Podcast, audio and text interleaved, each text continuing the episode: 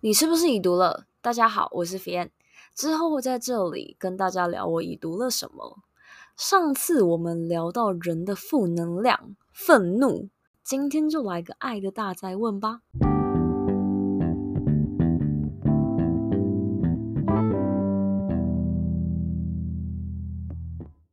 我只能爱上一个人，如何去爱？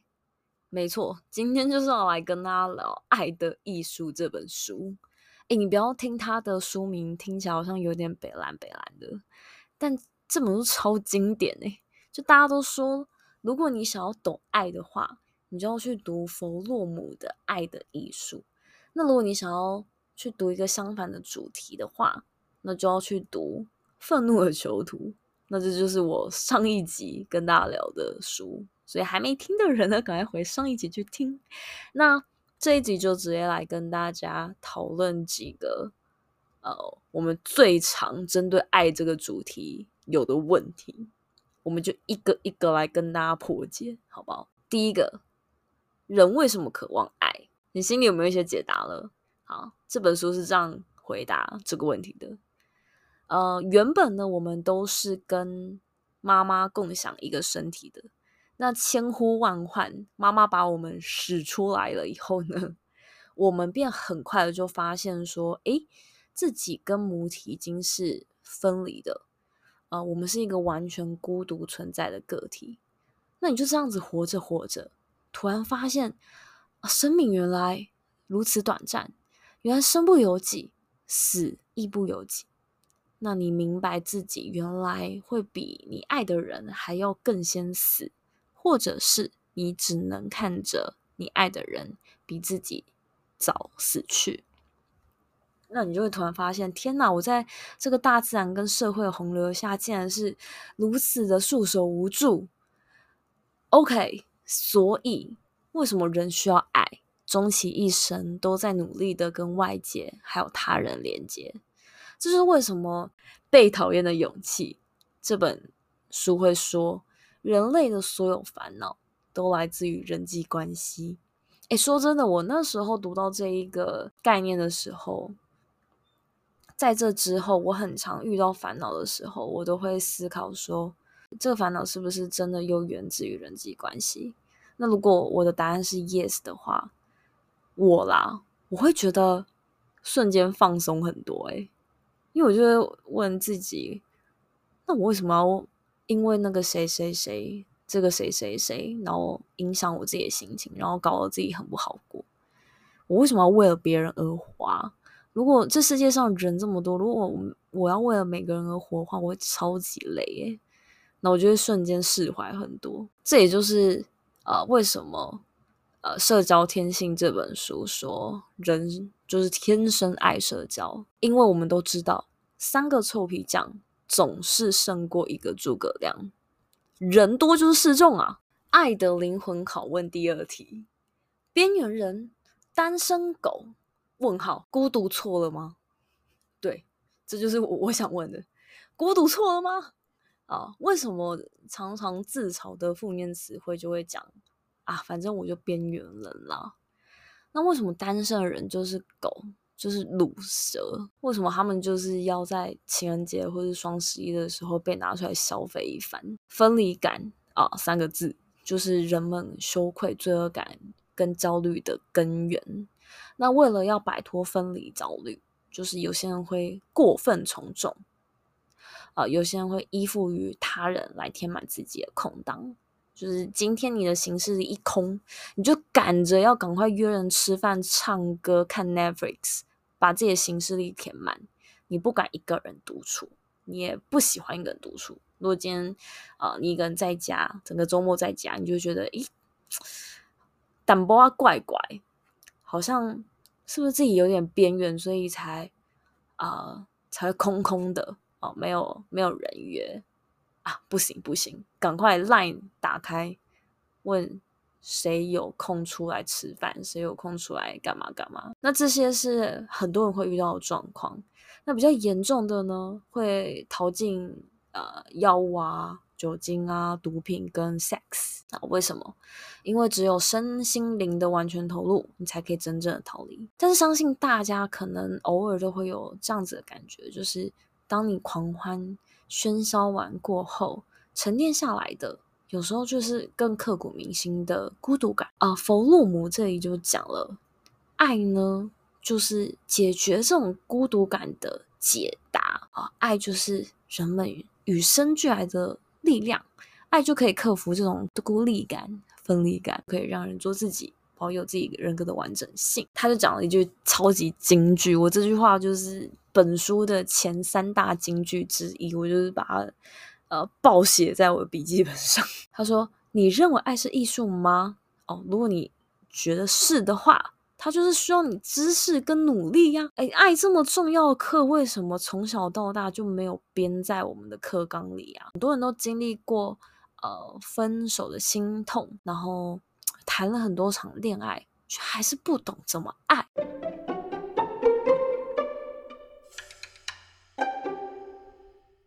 让我们来慢慢的探讨哦。好，我们先进到第三题，问你哦，你想要一段你爱对方更多，还是对方爱的你的多的感情啊？诶，是不是觉得这个问题很熟悉？很常跟朋友会有这类的价值观大灾问。如果你今天只能选择一个，你希望你爱对方多，还是对方爱你多呢？好，其实这题就是在问你想要当一个。呃，付出比较多的人，还是接受比较多的人？好，这边所指的付出，不只只是面包属性的付出哦，不是说哦，我请你吃饭，我请你买包给你买，啊车给你，whatever，它是包含精神的付出，投入自己的情感跟时间，去好好的爱对方。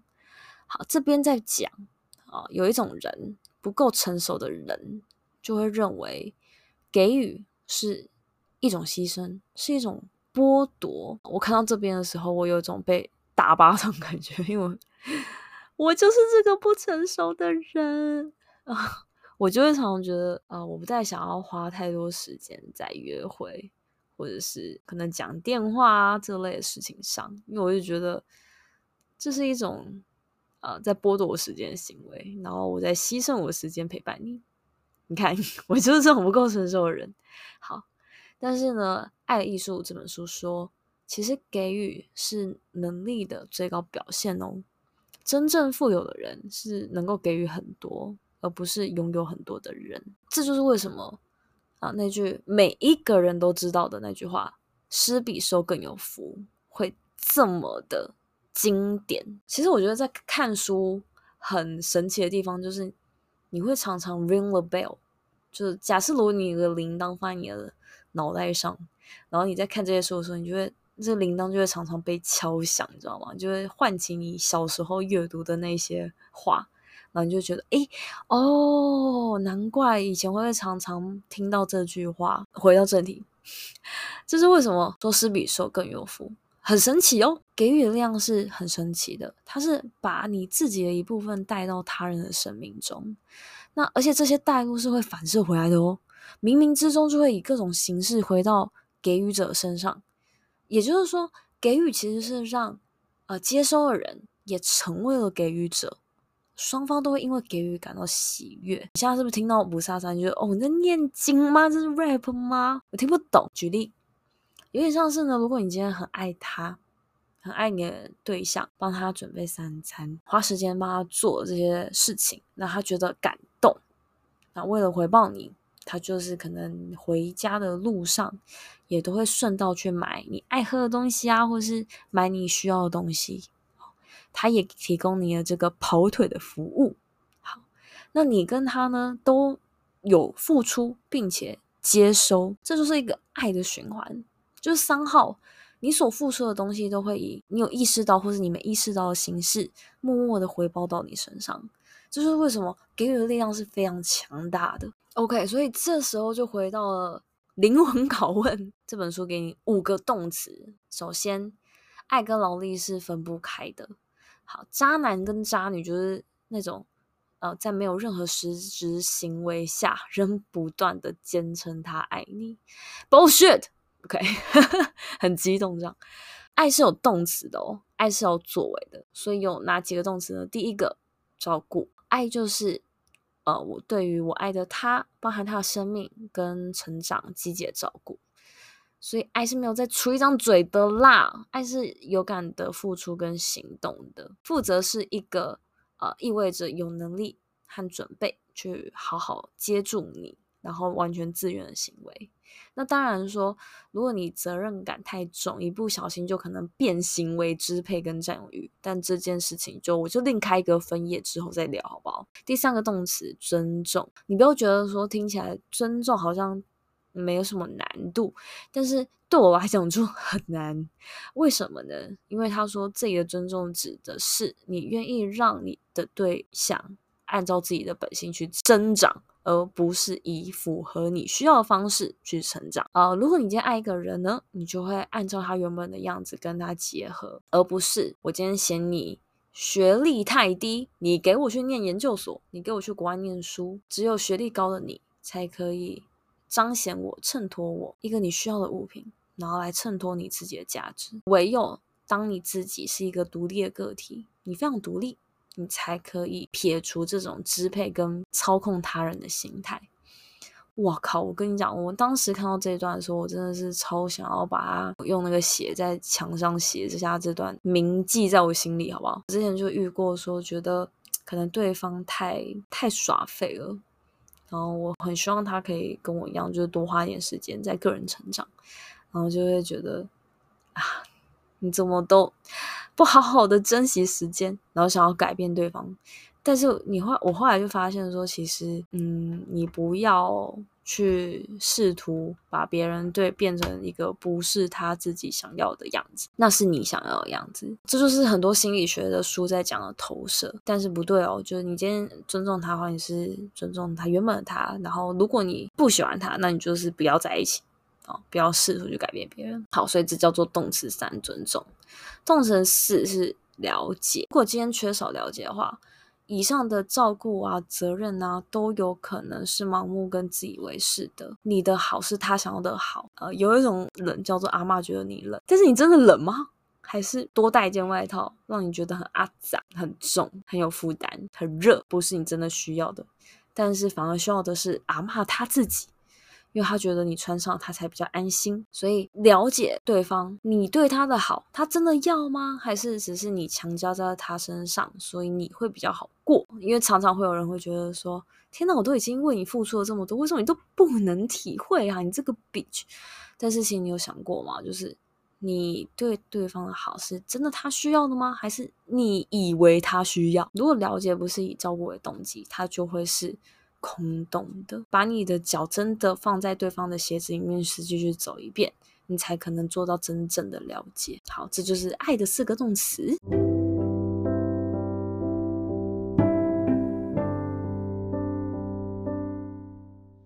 第五题，我们来聊，你是关于 S 跟 M，好不好？好，你会发现，就是你，你有一些朋友，他就是特别 S，他在感情中就是一个 S，或者是他在感情中就是特别 M。哦，有时候听了他们在 share 他们的遭遇的时候，你就会说：“哇靠，你真的很 M 呢、欸。”那你在讲这句话的当下，其实你有一点点小埋怨我啦。啊，我不要说你，我有点小埋怨，就觉得你为什么要这么 M，然后让对象对方来这样虐待你？《爱的艺术》这本书也有针对这种双两个角色做一些解释。他说，受虐狂也就是 M 哈，会让自己。完整的方式是让自己成为另外一个人的一部分哦、就有点像是你会看到身边总会有几个人，然后会让你想：哇，如果今天他分手了，他应该会死掉吧？因为他跟他在一起的时候，完全就是两个黏贴贴呀，黏在一起呀。哦、那如果今天没有对方的话，你不是就失去了一个，好像失去了肾脏，或者失去了肝脏一样。你失去一个很重要的部分，你不就没办法活了吗？所以，呃，这个倒还好，但是有些是甚至是甘愿受，甘愿让对方虐待他，他甘愿让对方指挥他、引导他、保护他。为什么？哦，因为这样他就不需要自己去做决定，并且他也不孤单，那这样子的他也其实也很匮乏，因为他必须要依附着另外一方，他心里才可以感受到真正的完整。而施虐狂一样哦，就是 A 四，他也一样很匮乏，他必须借由命令、剥削、羞辱对方来使自己。呃，有支配的力量就是权力，然后让自己觉得很强大，那这样子他才会觉得完整。所以其实 S 跟 M 就是两个很残缺的人结合在一起，变成 S M 这样。但是注意喽，其实成熟的爱不是两个不完整的人相互依附才是完整，而是在你自己本身就很完整的前提下去结合在一起，这才是成熟的爱。最后一题。我们可以相信爱吗？一直以来都有这么多神仙眷侣离婚，或者是劈腿啊、分手啊，每次都会想让你唱说爱情怎么了吗？比如说像是福原爱 这一对，我就是超刷。我原本想说，哦，如果世界上有真爱的话，那应该就是他们了吧。然后后来他们出事的时候，我真的是整个就是爱情怎么了吗？KTV 点爆。那因此，我相信很多。可能身边案例或者是一些新闻上案例会让你很困惑，想，所以我真的可以相信爱吗？爱上他结局会让我受伤吗？万一他没有像我爱他那样那么爱我怎么办？所以爱本来就是充满着不确定性，才会总是听见大家在问：这世界上真的有真爱吗？才会总是听见他问他：你爱我吗？爱你一万年这种承诺。谁又可以保证必定会发生，一定会落实呢？如果你没有活到一万年的话，像爱这么没有保障的东西，还不能保险，谁来告诉我该如何勇敢去爱啊？弗洛姆就说：“没错，他就是爱，就是需要信仰。你没有一个百分之百证据，或者是工具，或者是呃，你不是预言家，所以你没办法知道他有百分之百的投保率，但是。”你就是必须去相信这件事情，然后去做。我们都会害怕不被人爱，那同时也恐惧去爱，所以对爱没有信心的人爱的也少。但是呢，《爱的艺术》这本书就告诉你呢，你必须得无条件的相信，然后不讲求投资报酬率去爱，就是你要无私的爱，你要勇敢才可以义无反顾，又需要勇气才可以冒险去承接痛苦跟失望的心。所以没错，就是这么的。粗暴，你就是去相信就对了，管他的，不要去，不用那么理性。结尾，爱就是一个艺术啊，它就是需要你一辈子去精通的，没有一个学无止境啊啊，没有一个尽头。那为了要更轻松的生存，历史就是将依附这个特质植入我们的基因，因此我们就是努力的去贴近他人啊，害怕被 tag 成为边缘人，还总是在干朋友说，看你不久哦。那每天在那边滑 IG 滑现实动态，就是怕错过别人的近况，成为局外人。但是这边跟大家分享，呃，一个概念：每个人从母体分离以后，本来就是一个完全独立的个体啊。我们就是每个人就生而独立，那我们就是生而孤单，独自一个人来，最终也会一个人去。没有人会，没有人在同年同月同日同分走的啦。蒋勋在《孤独六讲》这本书里面就有讲到一个我非常喜欢的概念。他说：“享受孤独就是一种福气，害怕孤独的人就会寂寞。但是你有想过吗？如果你今天没办法跟自己相处的话，别人要怎么跟你相处呢？所以你先体验自己，从自己出发去跟对方沟通，爱就可以产生。”所以简单来讲，这本书就是一个很哲学的书。那么你今天对爱情可能有点迷惘困惑的话呢，我然后对哲学跟心理学又有兴趣的话呢，我就会蛮推荐你可以看的。但是它没有到说超级超级好读，所以就是如果你不想读的话呢，就听这集也可以哦。那下一集我们 maybe 就来聊蒋勋的《孤独六讲》，好，欢迎大家许愿，那就。下次再见喽。